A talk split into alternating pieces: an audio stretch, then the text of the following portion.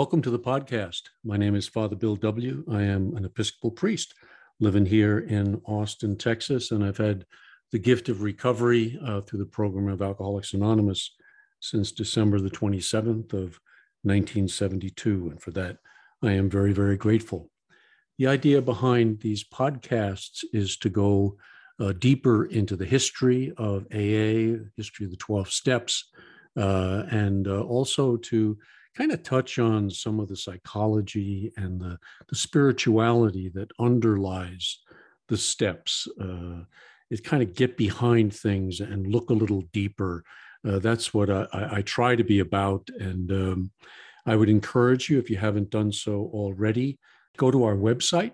It's called Two Way Prayer, and it'll teach you a little bit more about the background of a, a prayer process that they did back in the Oxford group, out of which AA emerged, and uh, that carried over into some of the early days of the program, but kind of got lost along the way. So I discovered that about 30 years ago for myself, and it was absolutely life changing for me. And uh, I know a lot of us struggle with prayer and meditation. So check it out if you haven't haven't done so already, and I hope you will give it a try. We're doing a series now on uh, Robert Johnson's book called Inner Gold. And Johnson uh, was one of my teachers. I, never met the man personally. When I started trying to go deeper into what, what recovery is really all about, Carl Jung's work was offered to me by people who I, I trusted and knew. And but I found uh, Jung difficult to to read and get to understand. And Johnson opened those doors for me. So he's a you can feel that, I think, or sense it through his writings, and he's got some things on YouTube uh, you can check out as well. He passed away uh, several years ago, so no longer with us, but continuing to have his influence. So we're going through his book, uh, Inner Gold. Uh, in the first episode, we looked at what, what is this thing called projection? How is it that we we take some of the finest and and sometimes the uh, most difficult parts of us and cast them on to other people. Uh, he focuses primarily on the good stuff, the gold that is within us, the, the beautiful per- persons that we are and yet can't see. I've, I've worked with alcoholics for many years, uh, including myself. And this is the, probably the most difficult thing uh, for us uh, to forgive ourselves, to love ourselves, to take uh, the gold that is within, to own it, O W N, own it, and uh, and to then become the gift to the world that each of us is meant to be. That's that's what this this book is about, and I hope it's helping us uh, understand that process a little more deeply because we give it away, uh, and then we feel this terrible emptiness uh, inside. In the second half of his first chapter, what we're going to cover in this episode, things tend to get a little bit more focused on the spiritual. Again, I, I don't usually read nearly as much as I am doing in, in this uh, series, but Johnson's such a, a good writer, and it's kind of like having him as our guest and allowing him to convey his own words and thoughts to us, because I think he does it better than I could ever uh, do myself. So I'm going to pick up about halfway through chapter one. He has little sub subtitles in, throughout his works. And uh, this one is titled, entitled Gold is Close to God. He says, One reason we hesitate to carry our own gold is that it is dangerously close to God. Our gold has godlike characteristics, and it is difficult to bear the weight of it. In Indian culture, there's a time honored custom that you have the right to go to another person, a man, a woman, a stranger, and ask him or her to be the incarnation of God for you, the image of God. There are strict laws governing this. If the person agrees to be the incarnation of God for you, you must never pester him. You must never put a heavy weight on him. It's weighty enough as it is. And you must not engage in any other kind of relationship with that person. You don't become friends and you don't marry him. The person becomes a kind of patron saint for you. J. Krishnamurti was a wonderful man, lots of people put gold on him. One afternoon, he and I uh, went for a walk in California, and a little old lady was kneeling alongside a path. We just walked by. Later, he told me, She has put the image of God on me. She knows what she's doing. She never talks or asks anything of me. But when I go for a walk, she somehow knows where I'm going to be, and she's always there. What was most touching was his attitude. If she needed this, he would do it. This is the original meaning of the terms Godfather and Godmother. The person is the carrier of godlike qualities for you. Nowadays, we think of a godparent as the one who will take care of us materially in case our parents are not able to see it through. But the original meaning was of someone who carries the subtle part of your life, parent in an interior, godlike way. It's a wonderful custom. Most parents are worn out just seeing their child through to physical maturity. We need someone else who isn't bothered with authority issues like, how much is my allowance this week? Being a godparent was originally a quiet arrangement for holding a child's gold. When I was 16, two years after meeting Thor, talked about him in the first episode, I desperately needed someone like that. So I appointed a godmother and godfather, and those two people saved my life. They knew instinctively the duties of this need, and they fulfilled them. My godmother died when I was 22, and I wasn't ready to give her up. It was the most difficult loss of my life. I was forced to take my gold back before I was ready. My godfather lived until I was in my 50s, and by then I was ready to let him go. I love the idea of godparents. Sometimes young people come circling around me and I bring up this language Do you want a godfather? If it fits, we work out the necessary rules. You may have this out uh, of me, and you must not ask that. These are the old godparent laws. It's a version of the incarnation of God in Indian custom. I think uh, there's a certain immaturity that uh, we carry over into our adult life. We're, we're, we're trying to play the game, we're trying to succeed, we're trying to look good, trying to do all those things. And yet, a part of us maybe is not quite ready for that. A part of us is not, not quite mature enough. I was thinking uh, when I was reading this, this section of the, of the book of, of Bill Wilson, his own immaturity, his own difficulties in growing up. And it, it centers on um, what he was expecting from other people, pe- dependency that he put on them, but it was unconscious. Had he been more conscious, aware of what he was doing, he might have saved himself a lot of uh, depression. So this is this is just a little um, little side note here. It's from uh, a 1958 uh, Grapevine article that uh, Bill wrote, and I'll put it again in the show notes for you. Not, it's not too long, but he says he says this. He was asking about why my depression, and he wrote, "My basic flaw had always been dependence." almost absolute dependence on people or circumstances to supply me with prestige, security, and the like. Failing to get these things according to my perfectionist dreams and specifications, I had fought for them. And when defeat came, so did my depression. For my dependence meant demand, a demand for the possession and control of the people and the conditions surrounding me. He took him 20 some odd years to, to recognize what was going on. And he underwent a lot of uh, help with a couple of psychiatrists that I'm aware of, and worked on these uh, childhood issues that, that we all carry over uh, into recovery. And, and these are the deeper lessons that we need to learn. This next subsection is called Sometimes Gold is Dark. He writes, I love India, but being there can be challenging sometimes, even dreadful.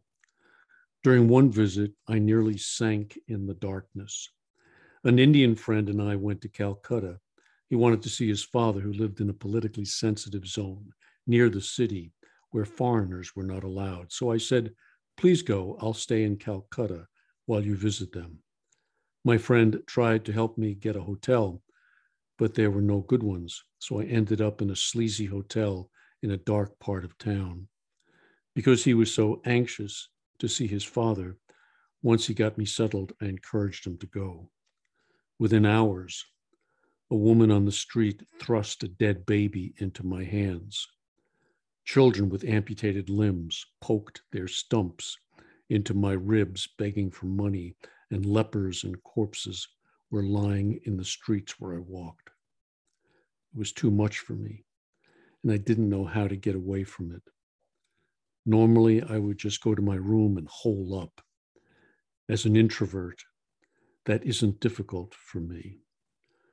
But my room in that hotel had paper thin walls, and someone was actually dying in the room on one side, and people were screaming and fighting in the room on the other side. There was a night long political rally in the square outside my window. I just couldn't take it. I had more in me than I could hold, and I started falling to pieces. Gold comes in many varieties. Sometimes your gold is bright, but at other times it is heavy and difficult and seems anything but golden. I had no friends and no telephone and couldn't cope. Then I remembered the custom I'd witnessed with Krishnamurti. I needed to ask someone to be the incarnation of God for me, someone with whom I could share my burden. I went to a park nearby to look for a candidate. After standing still and observing many people for about 20 minutes, I selected a middle aged man who was wearing traditional Indian garb. I felt a particular respect for him. He walked with great dignity. I continued to watch him closely. Finally, trembling, I went up to him and asked, Sir, do you speak English? Yes. Will you be the incarnation of God for me? It was the second sentence I spoke to that man. And God bless him, he said, Yes. I told him who I was and how frightened and burdened I was feeling, and that I was unable to stand it. I poured out my misery, and he just listened without saying a word. Finally, I wound down and apologized for splashing all over him. I felt so much better. I had my feet under me again. I thanked him, and then I asked, And who are you? He told me his name. I said, Yes. And who are you? He said, I'm a Roman Catholic priest.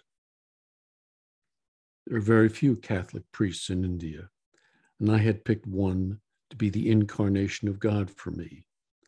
He had listened, heard, and understood. Then we bowed to each other and went our separate ways. Because he did that for me, neither of us will ever be the same again. He did exactly what I needed with a grace and dignity that lives with me to this day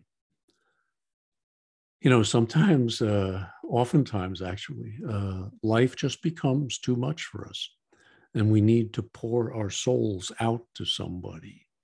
And if you're blessed to have somebody who can uh, be the incarnation of god for you you're very fortunate. Uh, but be careful. Don't put too much onto a sponsor or a friend. I kind of believe uh, in my old age now and having done this for 30 years that this is what two-way prayer is about uh, opening myself up uh, to the image of God that I can conceive. And I pour my heart out uh, and I ask for the help that I need. And, and I receive it back. And as I receive it back, somehow the gold that, that I have such a difficult time seeing, it just starts to shine a little bit. I, I did a workshop uh, just the other day, a couple of hundred people on a two-way prayer workshop, and many many of them read their read their prayers and they heard back. God, a, a good number of them just cried at, at the beauty of the language coming back and, and what was going on. I mean, God was was was showing them the gold that they couldn't see, and it is a beautiful thing. And in, in the presence of that beautiful thing, uh, many of them just uh, went to tears, and that's what uh, Johnson did in the episode in, in India. He says, "I'm astonished by the enormity of the transfers of gold I watch every day. It goes on everywhere." Often, when I give a talk, for example, I single out someone and speak to him, putting gold in his lap. I do this to nourish myself. I used to think, what kind of adolescent imposter am I? But one day I was lecturing with Mary Louise von Franz, one of Dr. Jung's foremost disciples, and she cheerfully said, The only way I can lecture is to find somebody I like and talk to him. What a relief. Occasionally, after doing this, I tell the person, but mostly I don't. Generally, we don't exchange gold well, and much of our depression and loneliness revolves around misunderstanding this exchange. One reason we have difficulty letting people go, letting our children leave the house, letting people die, is because we have transferred our gold onto them. Whenever there is a luminous quality, there is gold. We cling to people who are the repositories of our gold and won't let them loose. If you cling to someone and cannot function when she isn't around, or let her go when she is dying, it probably means you have put gold on her. It's understandable that you regret the loss.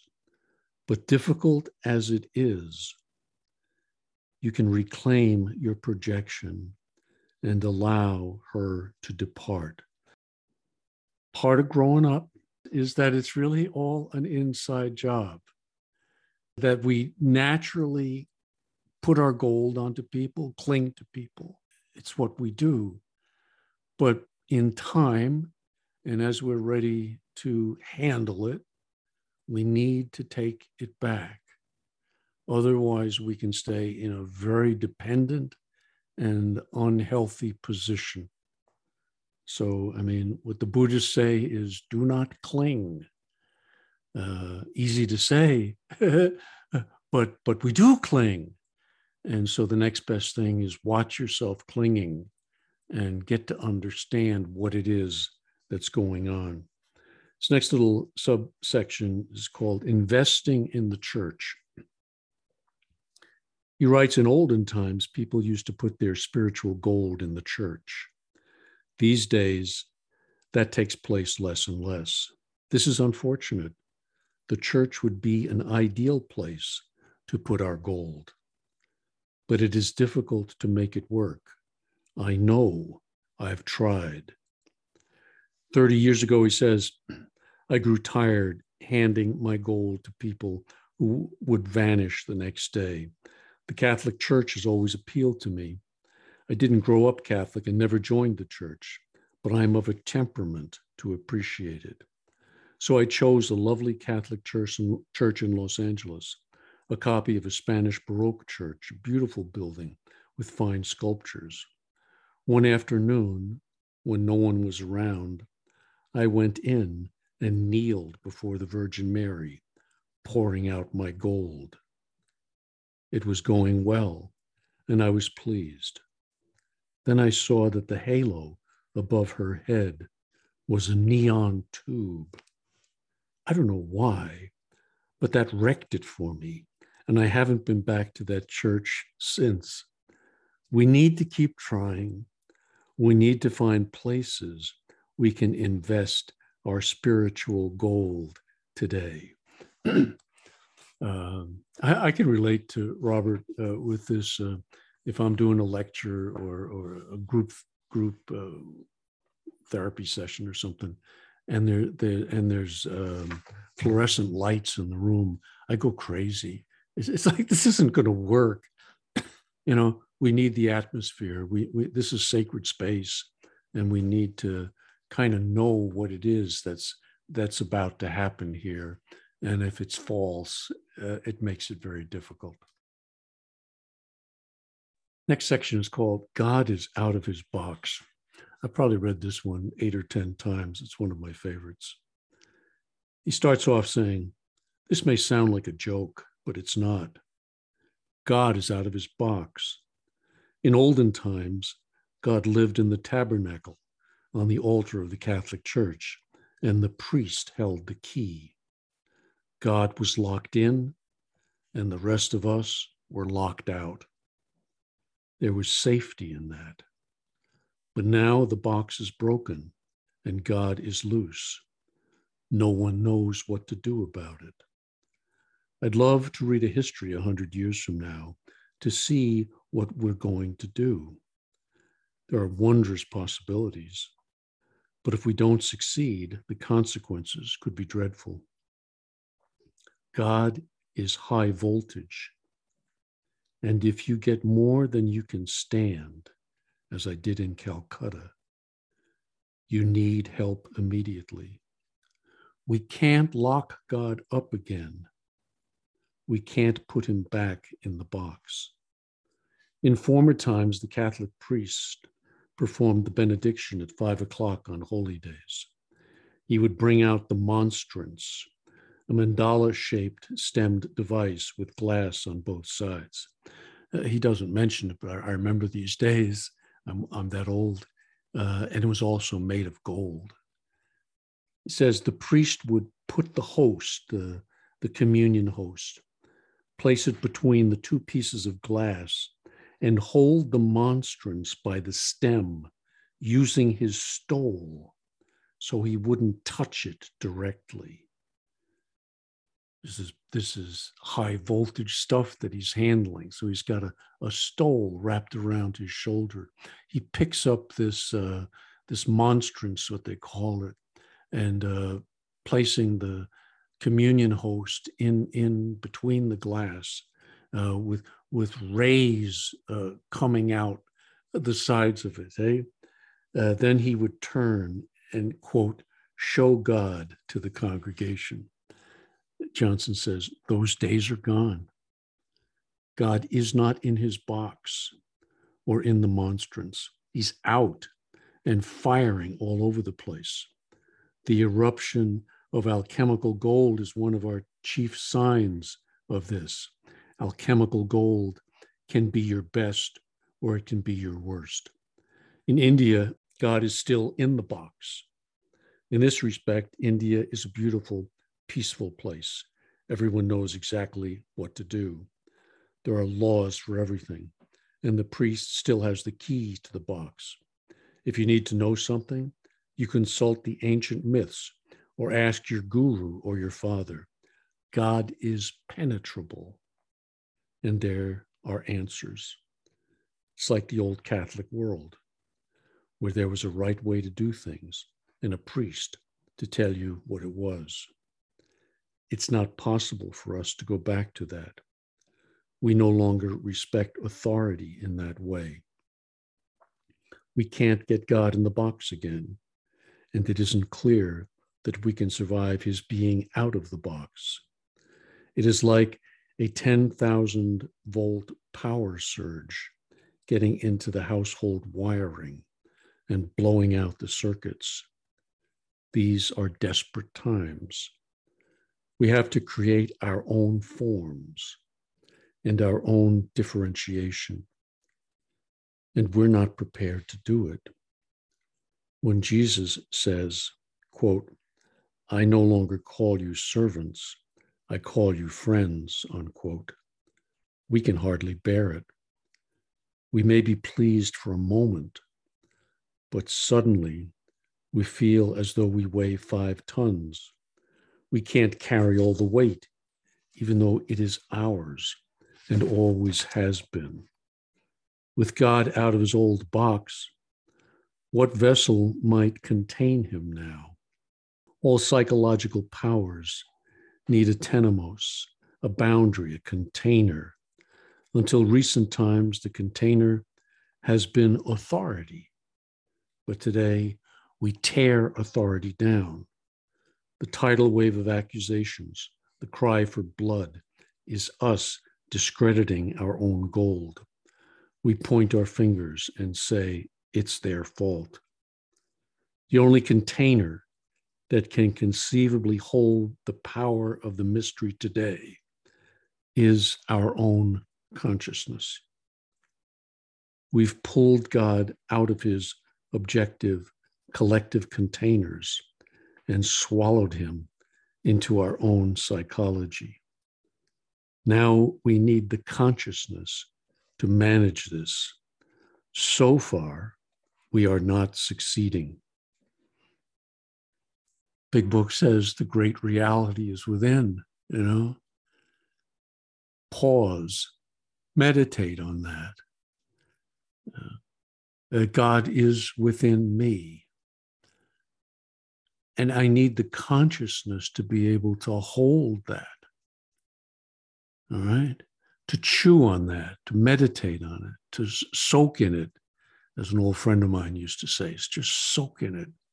You know, God is not out there, He's within me. You know, there is the gold. All right. And it's mine, it's my gold. And now take responsibility for that. Um, I call you friends. What does that mean? What what burden does that to grow up to be mature? Next section, take inwardly what is inward. This is an important one. All affect, feeling, emotional response, all affect is interior. Any emotional impact we experience is inside us. If someone were to denounce me, spreading all the gossip and defamation he might find, I would probably wither. It would weigh me down. But the withering is my interior matter. If you hurt my feelings, it is an interior matter for me. Book says what? Spiritual axiom anytime we're disturbed, there's something wrong with us. Bring that one to life. Next time you're disturbed, there's something wrong with you. All right. Isn't there any any any any uh, justifiable? No. There's always something wrong with you. Do, doesn't mean you can't respond. Doesn't mean you can't take action, react. But if it's overwhelming me, if it's crushing me, if it's killing me, there's something wrong with me.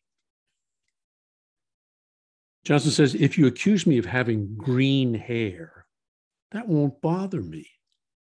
It's not true. But if you announce that I was rude yesterday, I'll have to duck. If it has an impact, it means there is a war inside me. You set it off. But what you set off is my business. Anything that can burn in a person should burn. Only the things that are fireproof are worth keeping. If you can hurt my feelings, they are better off hurt because it's an error in me. Wow watch watch watch myself watch the ups and downs of my emotional affect and see what's really going on at the deeper levels of self you know this this is what what he's telling us to do He says to take inwardly what is inward is a great art. I'm getting better at it. I don't get my feelings hurt as much anymore, but there are still things that make me wince. That means there are things inside me I haven't dealt with yet. One of the most powerful realizations we can have is that all affect is interior and needs to be understood and worked on in an interior way.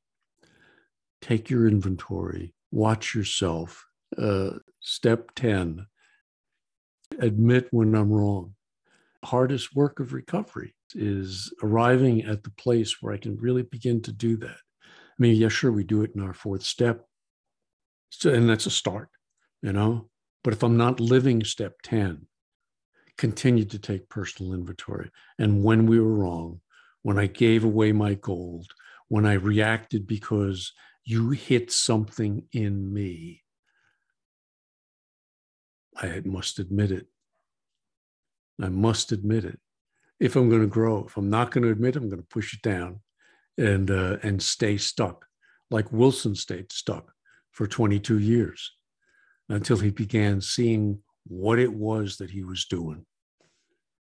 If someone has your gold, or even if you just think they have taken your gold and then they displease you, you might become furious. Knowing what is going on at a deeper level can save you from that kind of suffering.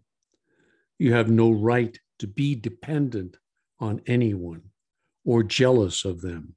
You have no right to be lonely. My saying this won't cure you in a day, but it might be the beginning of a cure. Dr. Von Franz nearly knocked me over when she said, Shyness is just arrogance, unquote. I'm the shyest person on earth, Johnson says. She spoiled it for me. Last little section reclaiming our projections. When we find ourselves clinging to someone, caught in the unconscious grip and illegitimate demands on him or her, it is difficult but possible to let go. Dr. Von Franz helped me with this when she said, Don't behave as though your projection is a dog you can whistle home anytime you want it. The next time you ask someone to carry your gold, make the effort to know what is going on. Stay in contact with your own gold as you put it on someone else. If you ask her to carry that numinous glow in the dark quality for you, understand that doing so will obscure her from you as a person. Naming the process helps. It's the beginning of consciousness. Why do I have such a strong feeling when I look at her? Do I really see her? Do I love her? Or am I in love with her putting a bell jar of numinosity over her, which obliterates her from my sight. People of late are recognizing their love addictions, their codependency. I mean, these are the things that eat us up. Yeah, we stop drinking, we, we, we stop doing the outward actions. But inwardly, am I saying, I need you to save me? because what's also going on is, and if you don't, I'm going to kill you. that part we're, not we're not nearly as aware of. The first part uh, seems to come first, but the second part is tremendously insightful because what you start to see then is uh, I'm still a little kid. I'm still emotionally immature. I'm still expecting you to take care of me. And if you don't, get ready for a temper tantrum. And I may not even express it outwardly, but inwardly, volcanoes are, are, are, are erupting. You know, this is the work. This is this, these are the lessons. This is taking responsibility for my gold. He concludes we're rarely conscious of what is going on, and our gold is bouncing around everywhere, out of control. Alchemical inner gold, our most precious possession, is sputtering on the street. We barely understand how much of what we perceive in others and the outside world are actually parts of ourselves. Please observe the energy investments you make. The exchange of inner gold is occurring all the time. Try to be conscious of it. We cannot contain it in traditional ways.